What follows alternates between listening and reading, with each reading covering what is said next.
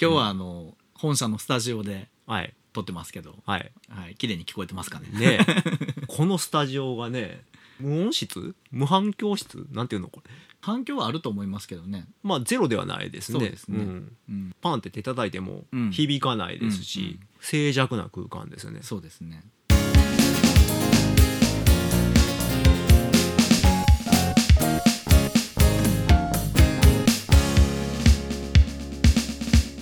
チャンネルユニコーまあここまで来ると あのずーっとあのピーって音が聞こえてそうな感じがしますよね逆にうね。んうん。これいいですねうん。私もこういう部屋で過ごしたいな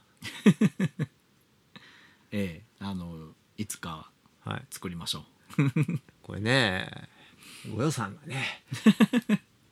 僕はつい家を作るついでに、ですよね、はい、作れたんでよかうったですちもう家ありますかそうだら、ねあそこに付け足すって言ったらもう3階にするかもう一軒地下掘るかあそうもう一軒新しい家をもうもう一軒建てようと思ったらまた3000万とか4000万とかいるじゃないですか稼げ稼げ ちょっと事務所ね次の新しい事務所がもしねねえ作る機会があったらこう割と音響のいいとこを作りたいですけどうね、ん、ここまで来なくてもねそうですねあの普通の会議室みたいには響かないような部屋が欲しいですよねう。んうん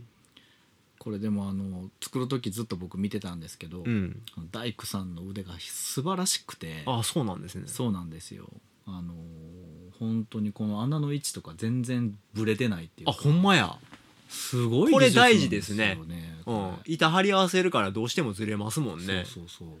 ああなるほどなるほど。家作る時壁紙がさ一周した時にこう継ぎ目が目立つとこに作っちゃう人とかいるじゃないいでするか。いるいるでそこね、はいあうのん湿気が溜まってくるとだんだん剥がれてきてそうるずれてくるんですよそうねそうあれ許せないですよね。 そうそういう細かいところをちゃんとやってくれる人って信用できますよね。そうね神は細部に宿るっていうそうそうそう日本人の考え方ですよねね八百万の神っていう考え方なのかな魂が入るんですよね結局ねそうです、作った人の魂がそれが神様に変わるんでしょうねだからドキュメントにあの誤字があった瞬間にパーンと跳ね返されそるうんですそようはいやり直しって言って私その跳ね返すタイプで すからねそれね自分の経験に基づいてるんですよあの、うん若い時ってもう何も考えない人なので特に私はそうだったんですけども、できた報告書を上司に見せてもう誤字脱字があったら「お前俺を誤字脱字チェッカーに使うんか!」うん ってめっちゃ怒られたんですよ